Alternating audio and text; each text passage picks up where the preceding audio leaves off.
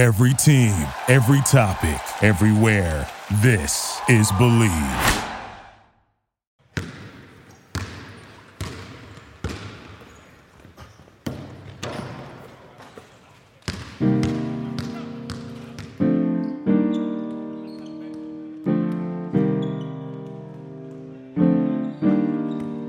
Welcome, everyone, from Bristol Studio. This is 94 and More. I'm Jake Fenster. And I'm Professor David Hollander. In this series, we explore how basketball can challenge us to rethink systems and ideologies in service of reimagining our world in new and unexpected ways. Throughout this season, we will be speaking with a variety of guests, from authors to artists, academics to athletes, and many more. All united in a shared love and reverence for basketball we will bring into focus the game's impact on the greater culture at large. Let's jump in. Are you wearing a beanie, Professor, in your office right now? And did I see an undershirt? well, it's not an undershirt. It's it's an overshirt. It's a it's a it's a Bristol studio. Got you. I'm referring to the the black sleeves there, underneath the Bristol shirt. Why are you asking me so about my intimate garments? I don't know. It just kind of threw me off. I, I, it's 90 degrees in LA right now. So I, I guess oh. I, forget what it's like to be in New York in October. I'd like to forget right now because it's a little cool. And in my office, uh, for some reason, uh, my office, not anyone else's office, mm-hmm. but in my office, they turn off the heat on Fridays. That's when we're recording Friday. And I'm cold. So that's not like an NYU policy. That's just a Professor Hollander's office policy. it is not a policy that all professors in their office on Friday wear a ski hat. Um, but 80% of my body, they say, I mean, I'm not a biologist, but they, right. they say that 80% of your body heat escapes um, through your head. Gotcha. Yeah. So I'm. So this is out of necessity. This isn't a, a fashion choice here. Clearly, my, my, choice and fashion are not two words that I often throw together. Clearly. All right. Well, well, we can uh, we can move off of it. I didn't mean to give you a hard time about it. You didn't mean to humiliate me on our first podcast. That wasn't the intention. That's just kind of naturally what happened. Hmm. Um, but but yeah, I think we can move through it and uh, and hopefully get through this episode. Jake, we've moved through a lot uh, over the years. We have. We have. You know, does everyone know? Like, our. I don't think they do. I don't think anybody really knows. Jake Fenster was my student. And I'm proud to say that. I'm so proud to have continued our relationship. And it gratifies me to no end that you still call me professor. well, I spent a lot of time thinking about this, probably more than I should have. Um, I might overthink it, honestly, but whenever I hear people call you Dave or Hollander, it just feels like something's missing. Uh, and I just feel like professor makes sense. I, I don't know. Yeah. No, you're, think- the, you're probably the, you're the only person in my life, right? Like I grew up going to schools where you called your teachers by their first name. And for some reason, I just refuse to call you by your first name. So professor it is. I think we've earned this relationship and um, I like it. Me too. Well, I'm going to introduce our guest, um, and and and for me, th- this introduction will be part fable and part what I know, um, because I I often imagine our guest as a young boy, maybe nine or ten years old, on a basketball court with his close buddies, and he says to his buddies when we grow up, we're going to all have a business together and it's going to be about basketball. And all our favorite basketball players are going to know about us and like what we do. And cool brands like Nike and Adidas and Uninterrupted will work with us. And cool magazines like Slam, Complex, Hypebeast will write about us. I promise you guys, we're going to do this. And as he got older, he started to fuse that dream with other visions he had about art, design, cities, media, and the overall human condition. The result is our guest today, co founder and creative director of Bristol Studio, Luke Tadashi, a mashup of fable and truth, who now, as a man, honors that promise he made as a boy, never wavering in his commitment and integrity in actualizing that vision of design, community, and creativity, which includes this podcast. Luke, welcome to 94 and more. Wow, that is an incredible intro. I appreciate it, Dave, or Professor Hollander, uh, if I'm uh, speaking Jake's language. But um, no, I think that the one thing that needs to also be added to that is that uh, the only reason this all happened was he wasn't good enough to fulfill his hoop dreams of actually making it to the NBA and playing professionally. So maybe that's a, a good place to start. well, uh, well, how close was the rest of it in in my imagination to reality? The rest of it was actually pretty close, you know. I mean, there was never that conversation on a basketball court with uh, Masai or Jake or any of our other buddies like this is something we're going to do one day. But I think it was close in spirit in the sense that basketball was always my way into culture, if that makes sense.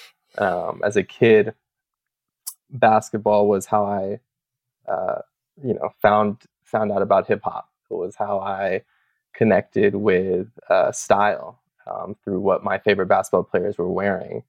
Um, and as I grew older, you know, I, I started to think, I guess, more deeply about these things. And it wasn't just anymore like, hey, like those baggy jeans are cool, or like that the way that that white T-shirt falls on your on your chest says something about who you are. But it was like uh, it became something I think a little deeper, um, and it was really uh, I started to understand style as a really intimate way of self-expression and saying something about the to the world about who you are. So let's tie it back to just the the basics. You played, and that was a body experience. That was a mind experience. So, what is the my therapist I think calls it like the the emotion tone. Like if you could describe the physio neuro feeling that you get when you said, "Oh, basketball, life, things I like." What is that? That's a great question. I think and you talk about this, Dave, but I think the best word for it is transcendence. I think that when I'm on, on that court, as funny as it sounds, I'm at one with the universe. And there's no place else in my life that I quite get the same feeling. And I'm not sure exactly why that is. I, I have some ideas about it. Um, you know, I think to be in that setting with other people, oftentimes friends, and being in a physical setting where you're expressing yourself physically with other people, but also you know you're forced to interact and communicate in ways that you don't in other parts of your life i think is really powerful. And i for whatever reason basketball is just always the place that i went for comfort uh, for it was my sanctuary you know? I think about the the major moments in my life even when i struggled on the basketball court and i remember like you know coming home from practices like really intense au practices and having coaches chew me out and you know i'd come home and like try not to be crying in front of my mom or whatever. And like later that night i would go out in the driveway and i would shoot hoops again because it was just like my way of even processing like the the pain that i experienced on the basketball court. Um, and then even more joyous moments like i think back to like my wedding and i don't know if people know this, but like on the day of my wedding, it was very important to me to have a basketball run. So like hours before the ceremony, it, I, it wasn't it. It just to, I was there. So before Luke continues with this, so I can, as an outsider, provide some context. I believe it was like we finished an hour before the wedding ceremony, or like two. Like it was quick. It was like it was like run home, shower, throw on like your Sophia's suit. Sophia's gonna kill me if I'm not ready. You're walking down the aisle. yeah. But um, I remember being, I was the one like, hey, Luke, what time's your wedding, man? Isn't it kind of, kind of soon. I also remember like, yeah, everybody kind of being like, "Don't, don't hurt him. Don't touch him. Like, let let him have his moment. Like, let him let him go off today. Like, give him the ego boost. give me the ego boost and make sure I'm not hopping uh hopping down the aisle later. But um, but no, you know, and I I think about when my son was born. Like, all I was thinking about in the profundity of that experience in that moment was like, man, I can't wait to like take him onto a basketball court and like dance with him on a court. And I know that's like that's unusual language to describe the movement or actions on a basketball court, but that's how I see it. I, I always saw it as much an art form, as much a dance as it was a sport, um, because it was the way that I expressed myself. It was the way that I processed what was going on in my life. And uh, just to kind of jump in and take it back a little bit, you've been speaking about maybe these moments or collection moments when you kind of found yourself using the game for sanctuary. Um, but can you think deeply about the first moment, maybe when you fell in love with this game, uh, what that was like? Anything that sticks out from from that early, those early days playing, and you know, were your parents pushing you to play basketball? Was it something you found naturally? What was that early experience like? Yeah, it was never something my parents pushed on me until they realized like I had uh, I had a real love for it. Um, but that love was developed on my own. Uh, I think it I think it kind of came to be because I would I, I have early memories of like watching the Bulls play in the playoffs with my dad at our house, um, and just you know anybody who watched Michael Jordan can just tell you what an experience that was. But I think like I remember we had a little plastic Fisher Price hoop, um, like that famous one of like LeBron as a kid with it, except I didn't grow up to become LeBron. So I had the same hoop. But I remember practicing reverse layups on that hoop when I must have been like, I don't know, four years old or something.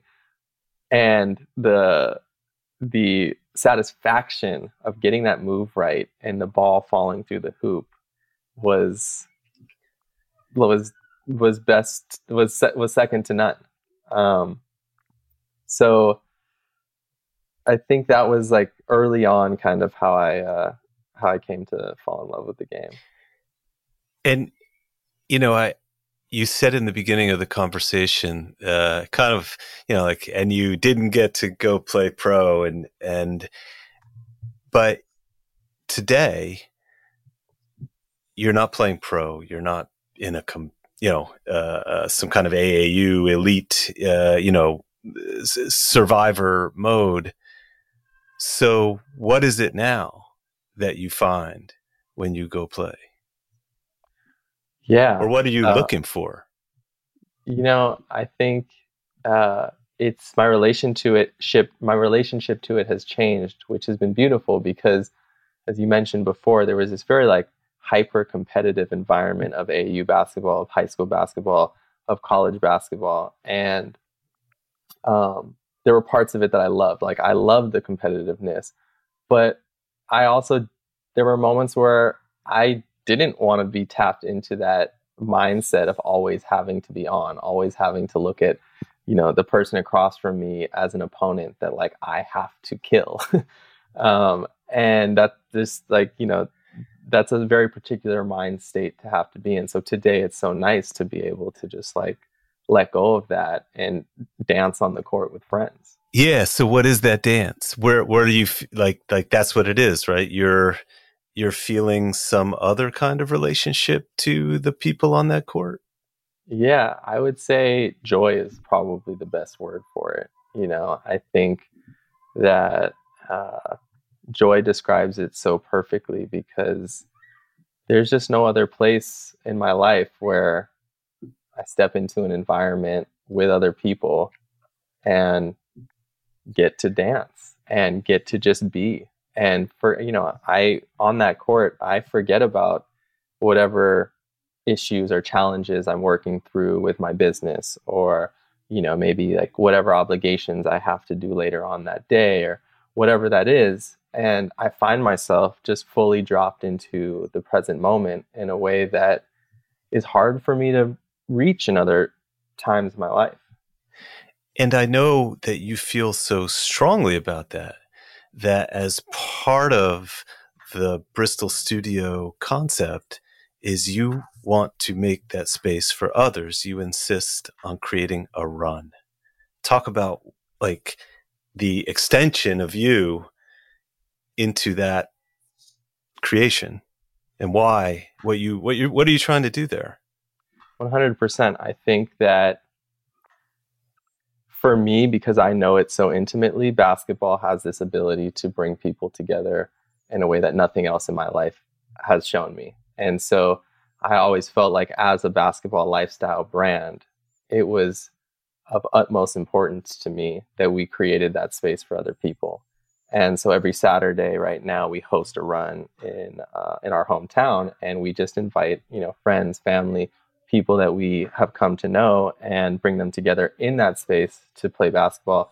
And we're very clear about our intentions with that. Um, so at the beginning of every run, you know, like I think back to one of my coaches, actually dear dear coach of mine who I who I still love to this day, but he used to bring us all together before practice to pray. And a lot of parents didn't like that because, you know, you're kind of bringing a religious component into this sport.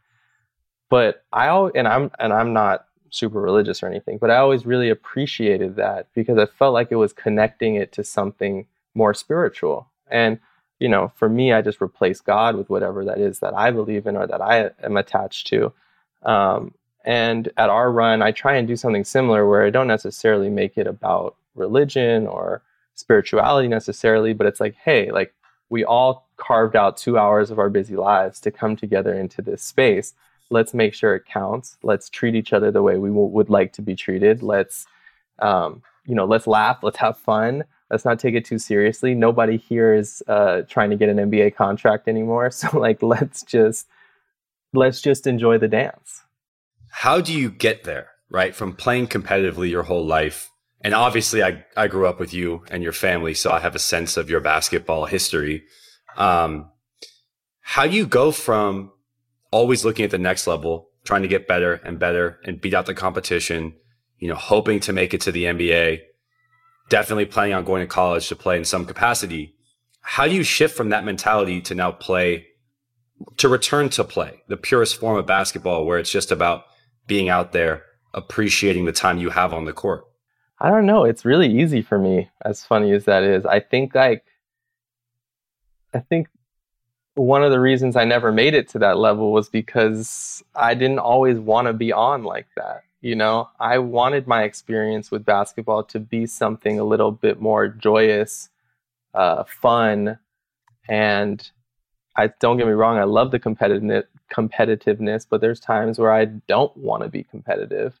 And I think that that really speaks to also the spirit of Bristol Studio, right? It's like the brands that for the last 50 years have dominated the basketball market. It's this narrative of like athleticism, performance, being the greatest, dominating the competition, physicality. And while all that is good and well, I think there's a whole nother side to this sport that hasn't been captured through the lens of a brand. And that's what we're doing. You know, that's what impressed me so much when I first met you. Uh, and when I, you know, all my early conversations with Jake is exactly what you expressed, which is you've got a bigger idea here for a much larger planet of people who can enjoy basketball. And I guess talk more about your thinking as you're creating things for Bristol Studio. How do you do that? What, what, what are you saying to yourself? Like, hold on, I want this to be about this kind of basketball, not that kind of basketball. Yeah. A big part of it for me is about tapping into genuine memories and experiences that I have around the game because I feel like those are personal to me and nobody else has those. So in a way that that's my superpower. Um, and so you know I think about certain pieces that we've become known for, and that's like the reversible sweatsuit, right? And that piece really came from my memories of basketball practices and our coaches saying, "All right, like." One team reverse your jerseys, the other team stay blue or whatever. And I always was fascinated by that.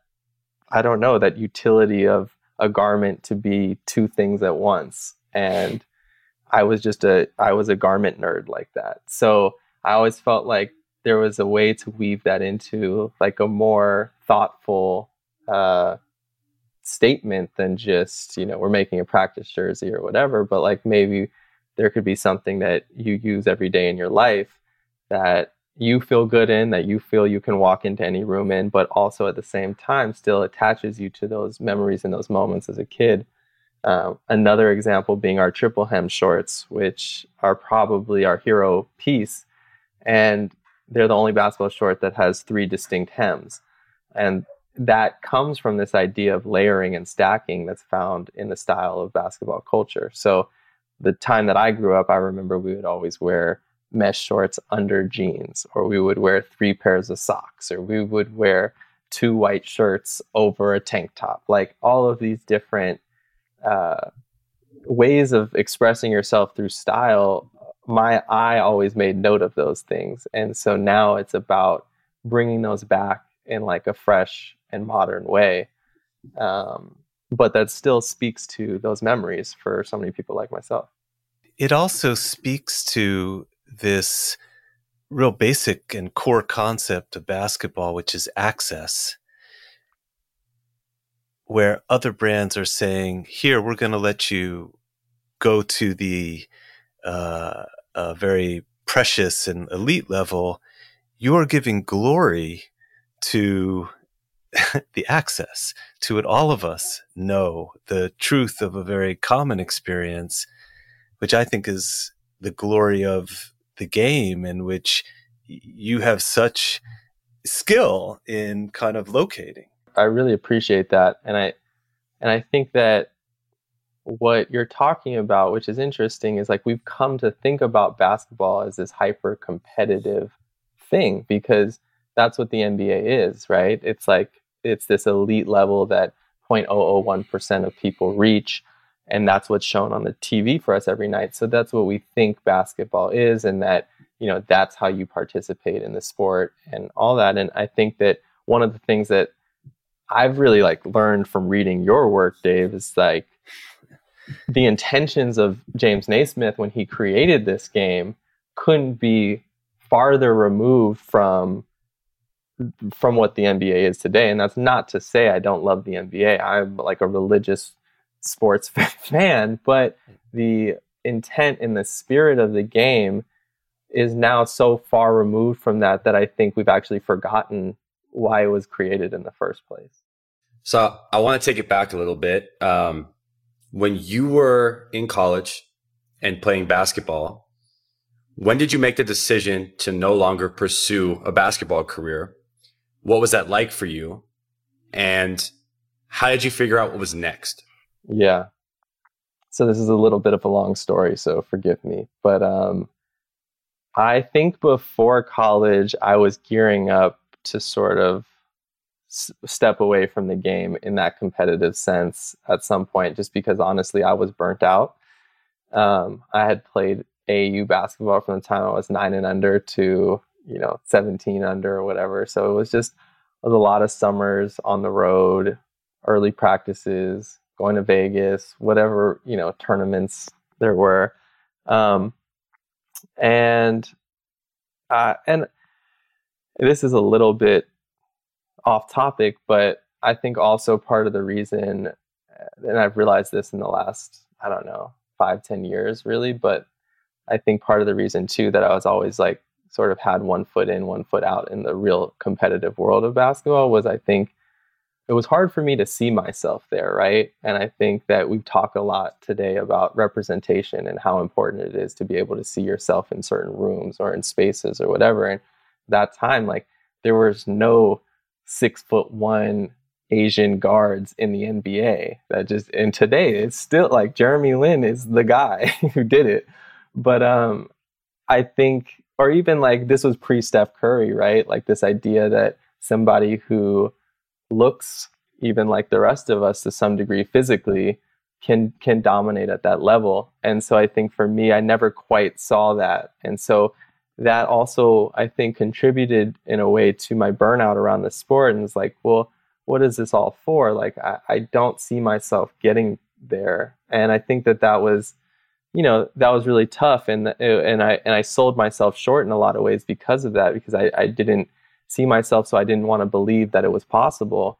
And I remember, you know, getting invited at times to like elite camps in the summer or whatever and i just wouldn't respond or i just wouldn't go because i was like you know maybe this is where i get exposed maybe this is where it's confirmed for me that like i don't belong at this level um, and so i never really pushed it i felt like as far as i could have and that's a regret that has stuck with me but at the same time i think that it was meant to happen that way because it's what led to all these revelations around the sport for me and how I see it and how I experience. And to also like kind of forgive myself and be okay with the idea that like it, it doesn't have to be about being hyper competitive all the time for for it to truly be basketball. Like it's it's it's been a shift to understand basketball as a dance. Like, you know, that's that is a major shift from how the media and the NBA and all these things talk about basketball is it's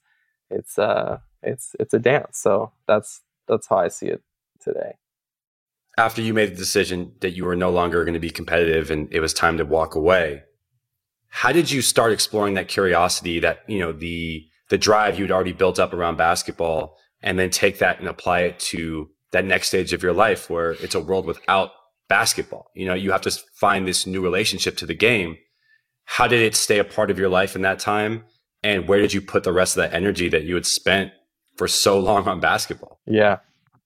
Well, initially, I wanted nothing to do with the sport for a little while. As crazy as that is, I was just like, I, I need a break. I'm burnt out.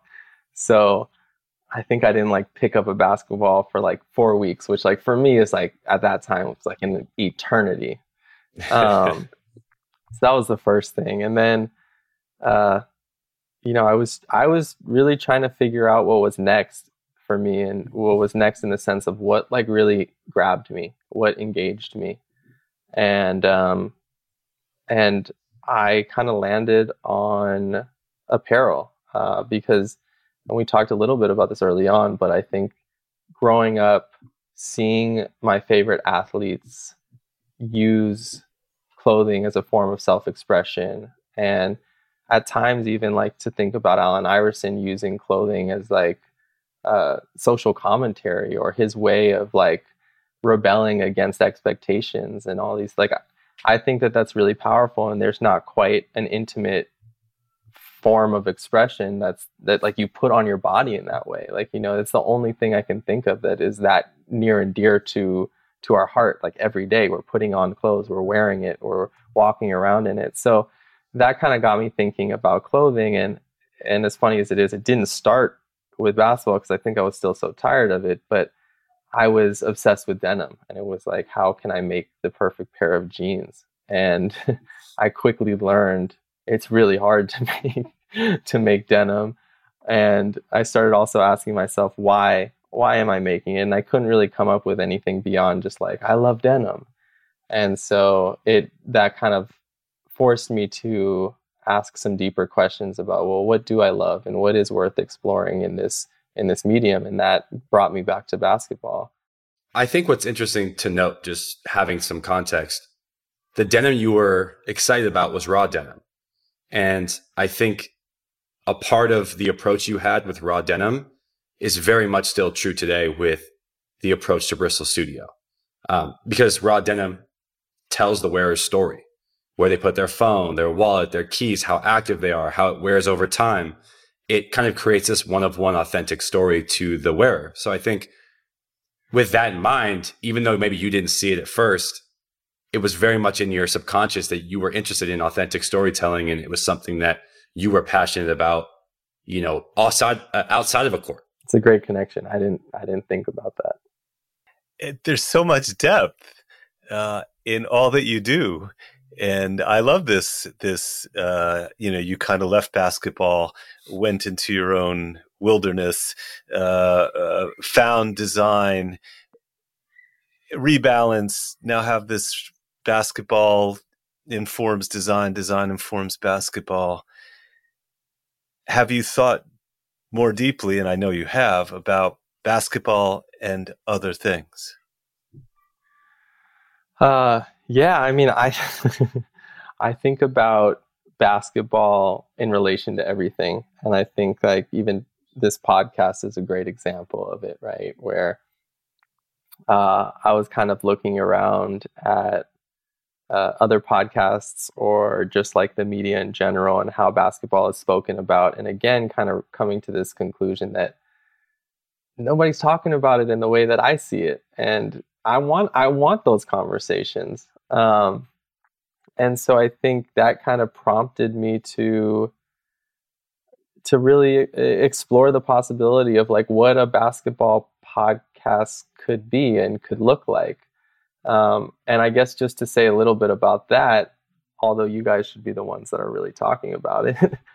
um, you know, I think that the narratives I hear around basketball are like NBA rumors, who's being traded where, uh, contract talks, uh, Draymond Green punching Jordan Poole in practice, and then like you know people inciting, I don't know, other people to get riled up over these things, and that's again all fine and dandy, but nobody's talking about basketball as a dance. Nobody is saying, hey, there's this incredible game of basketball that's been around for 100, almost 150 years.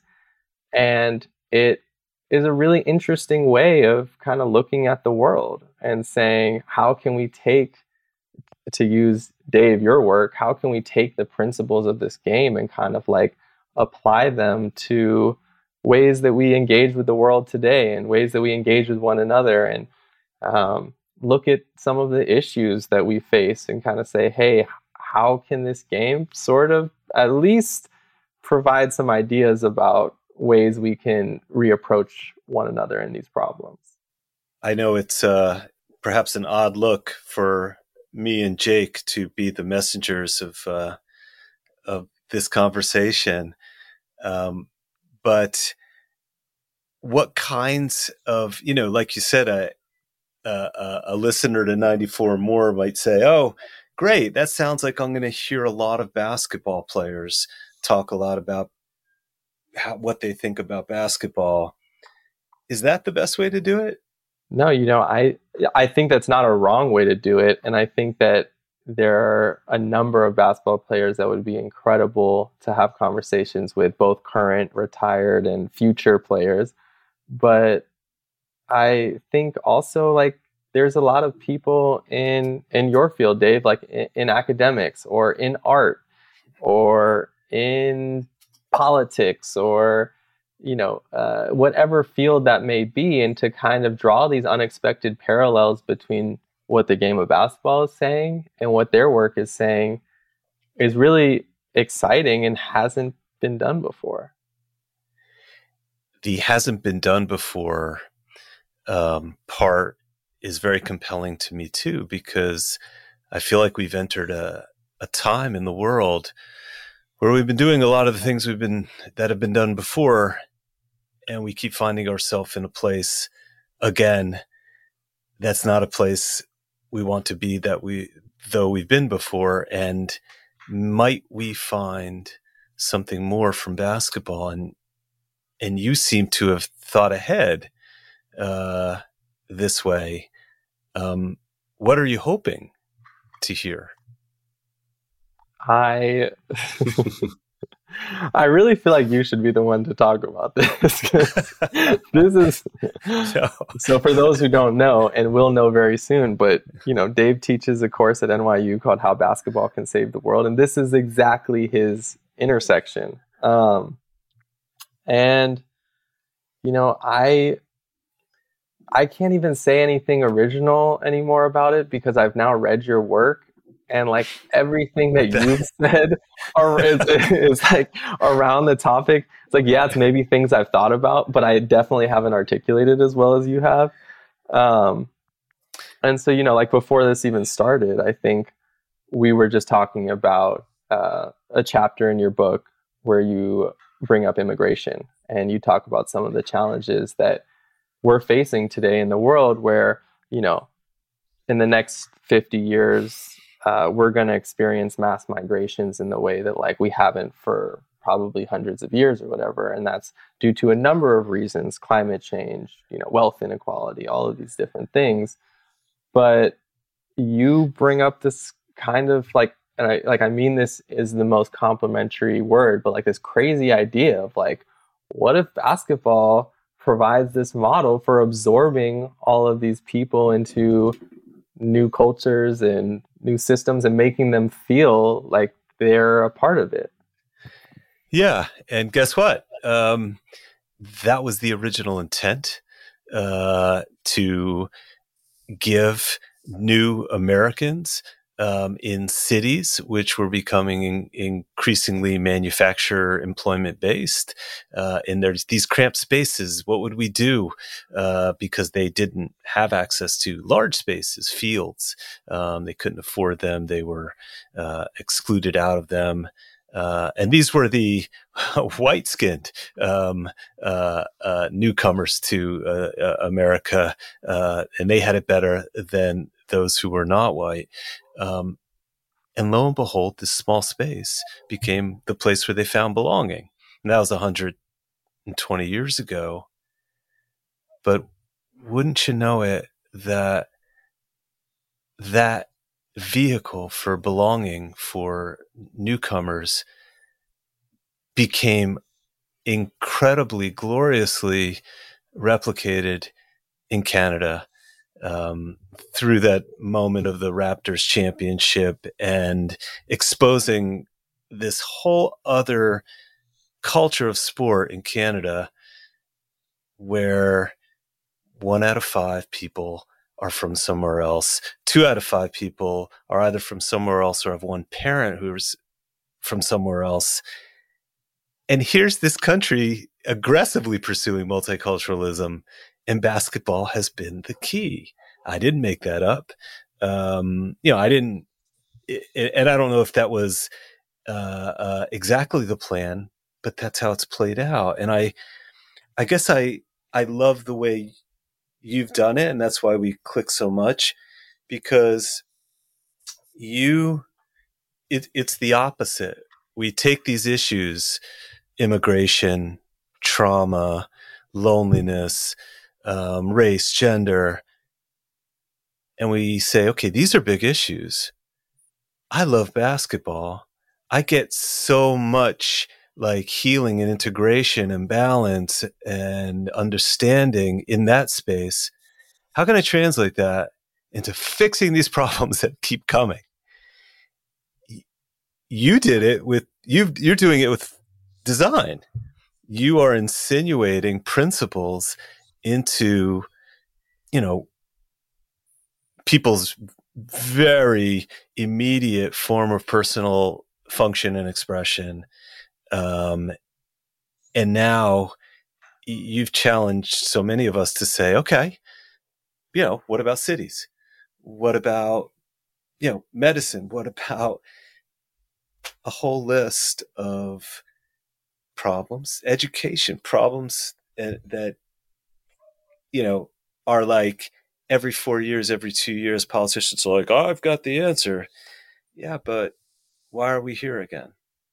And I think, too, to just real quickly like run people through, because I know you probably know them off the top of your head, but like the success that they've had in Canada by using basketball, right? It's like something crazy where it's like, uh, I forgot what it was like, like the 90% of new Canadians like basketball is the sport that they love the most or whatever that was. There was all these amazing statistics about how, you know, this country that does absorb more immigrants than anywhere else in the world and that has kind of used basketball as a model of integration, it's worked. Yeah, so when you, you know, watch the news and in Marseille, in Malmo, in Phoenix, in all these different cities. Yeah, they're arguing about this. I've got an answer.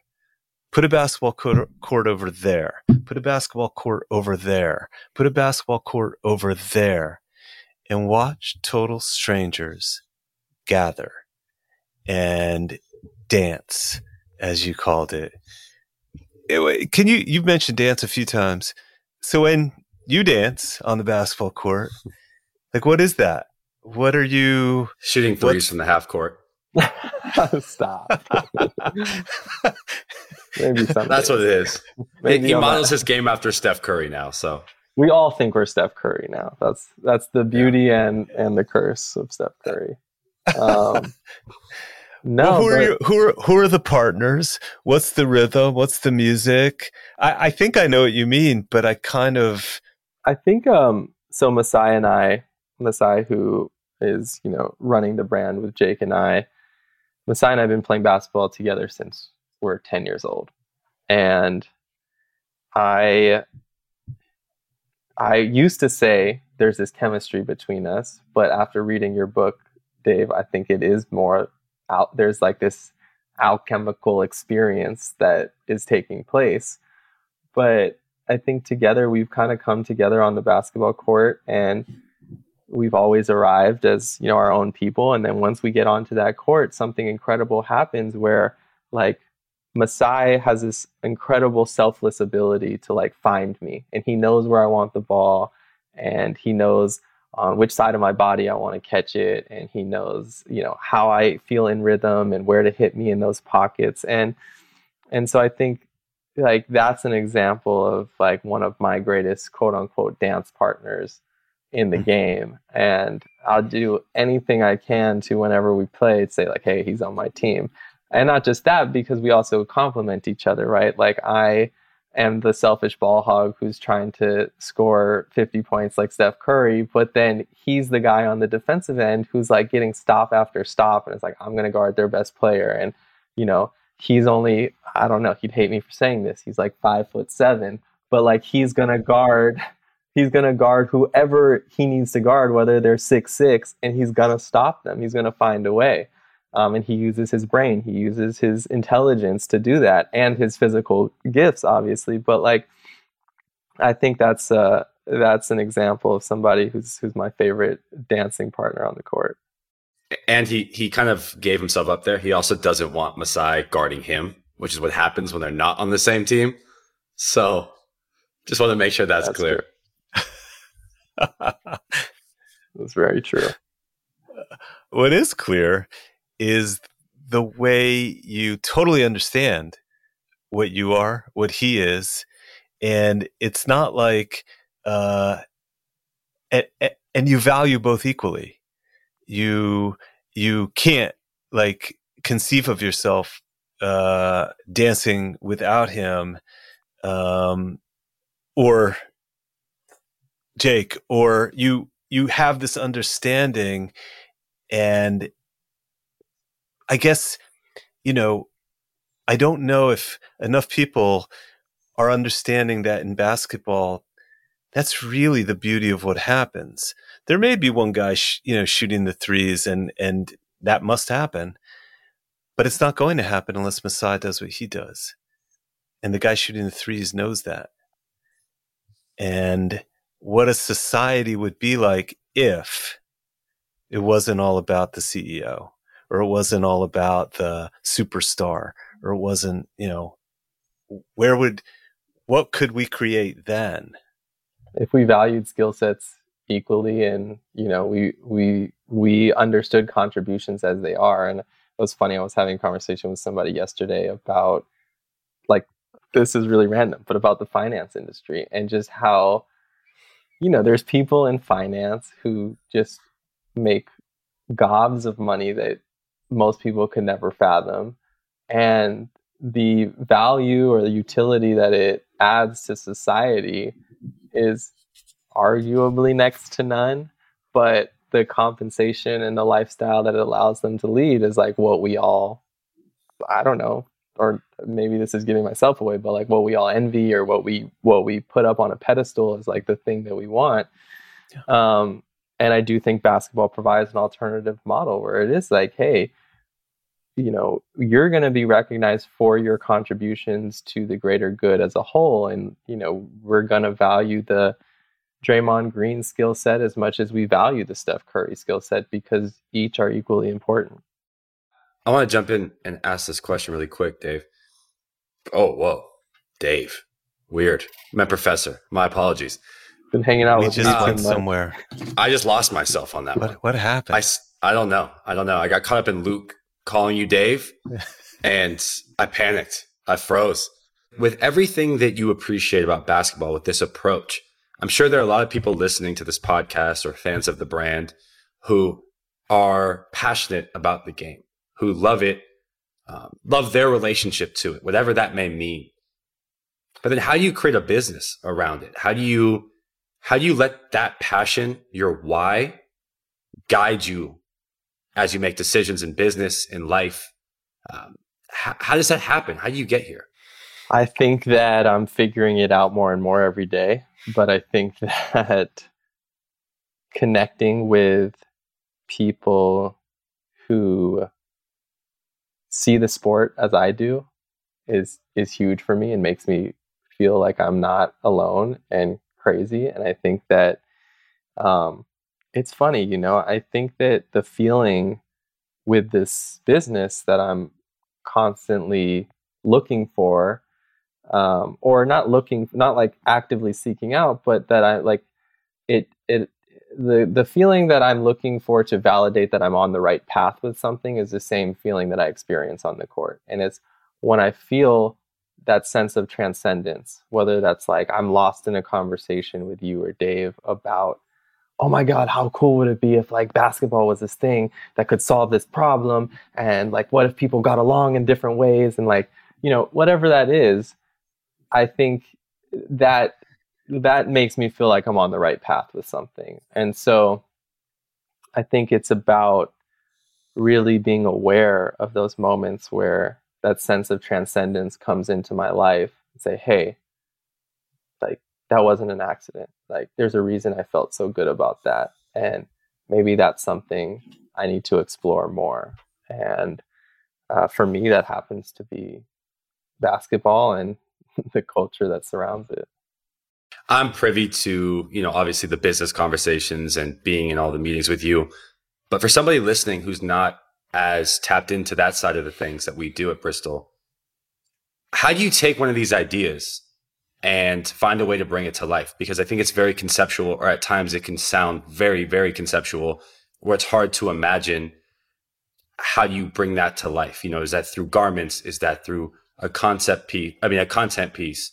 Is that through a, a community led activation?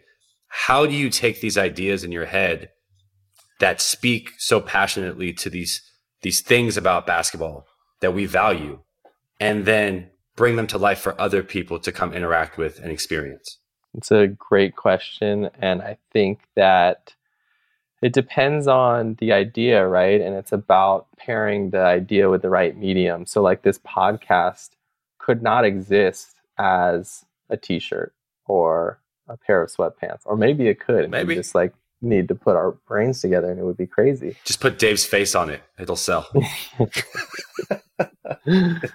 but I think like what's important to me is exploring stories that I'm excited about um, and that get me fired up. And I think that again, to take this podcast as an example and what it will be and what it is, is, you know, it's, uh, it's uh, you you're not gonna you're gonna have a different output having an hour hour and a half conversation with somebody who's you know really focused on what basketball can do in the world for good and how it can change people and all of these things versus putting out maybe a t-shirt or a pair of sweatpants. And that's not to say one is stronger or better than the other.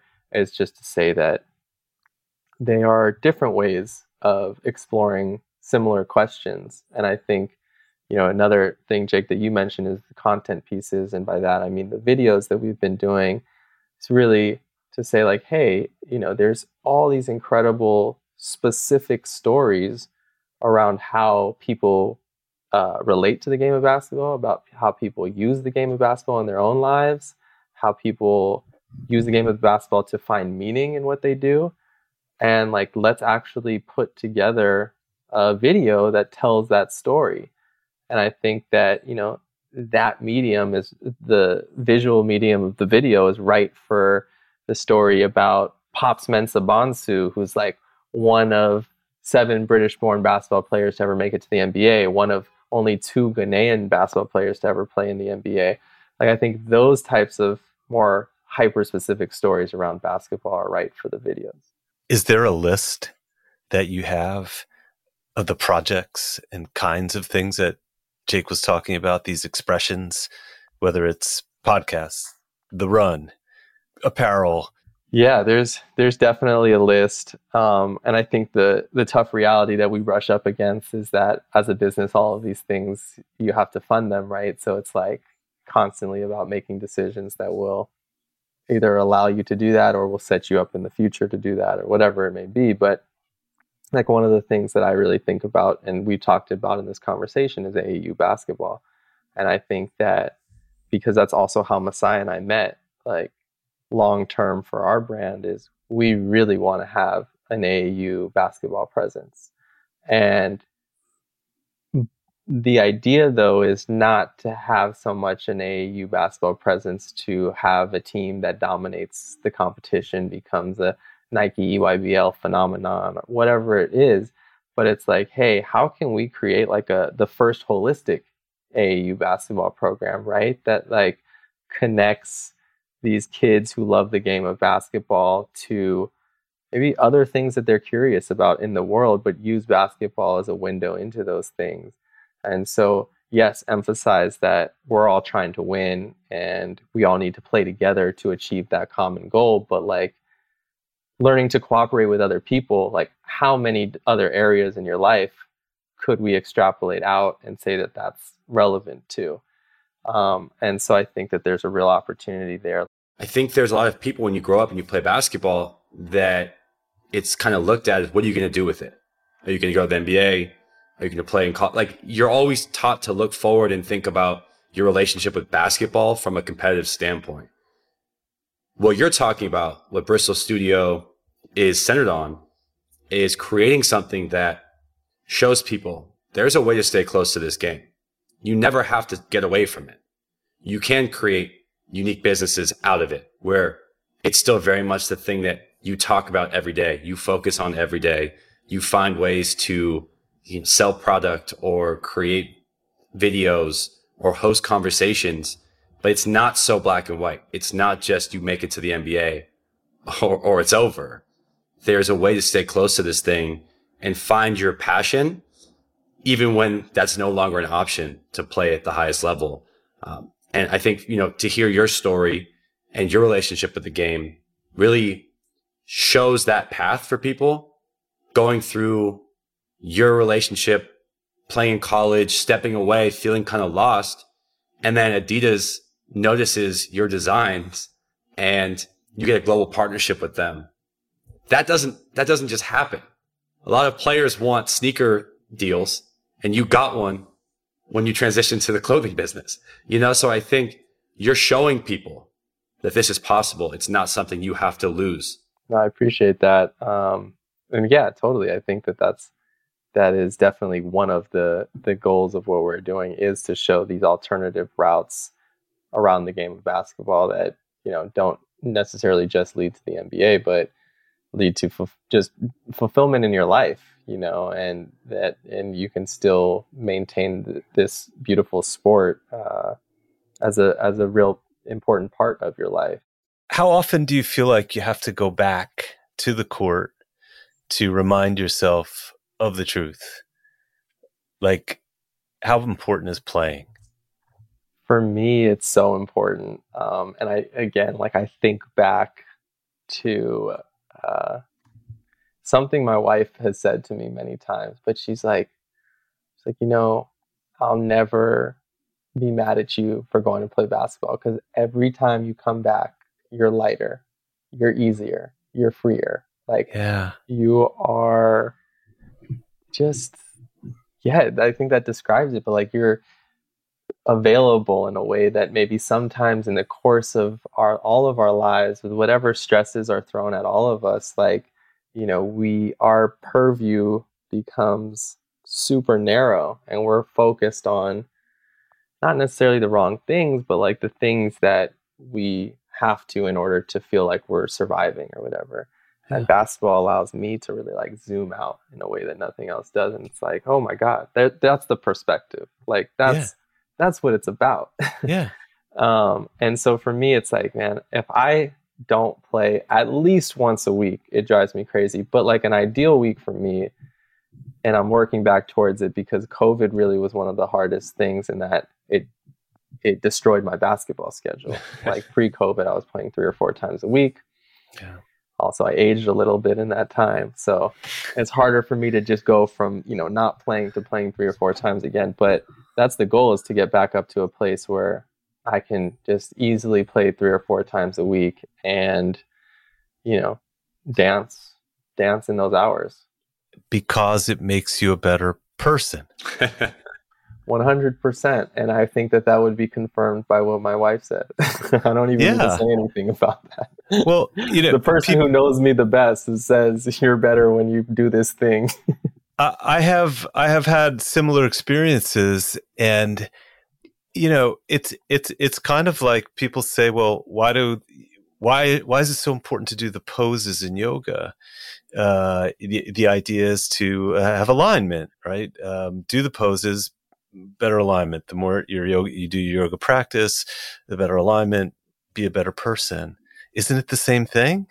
When yeah. you go on a basketball court, the more you do the thing, you emerge from the activity a more aligned, better person. And, and to lift some of your language, you know, it's the human alchemy that takes place on that court. It's the transcendence. It's the sanctuary. It's all of those. I don't even know what the right word is, but all of those things that affirm our humanity for us and that remind us of like I think of another thing that you that you write about in your book, which was this incredible I don't I guess a philosophy uh, in one of the African countries called Ubuntu, and yes. it was this idea that like I am because you are right. So I exist only in relation to you or other people, and how those relationships are maintained and the health of those relationships affirm you know how I see myself in the world and how I feel about myself and basketball is is that. It's like every time I step onto the court and I maybe don't I'm not conscious of it in every moment, but I'm like, yes, like I am because you are.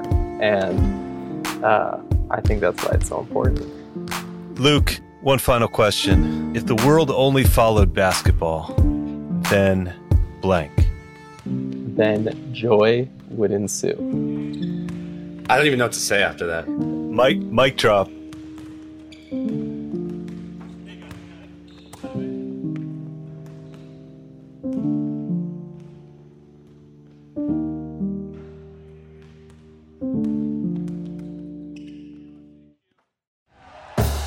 Thank you for listening to Bleav. You can show support to your host by subscribing to the show and giving us a five star rating on your preferred platform. Check us out at Bleav.com and search for B L E A V on YouTube.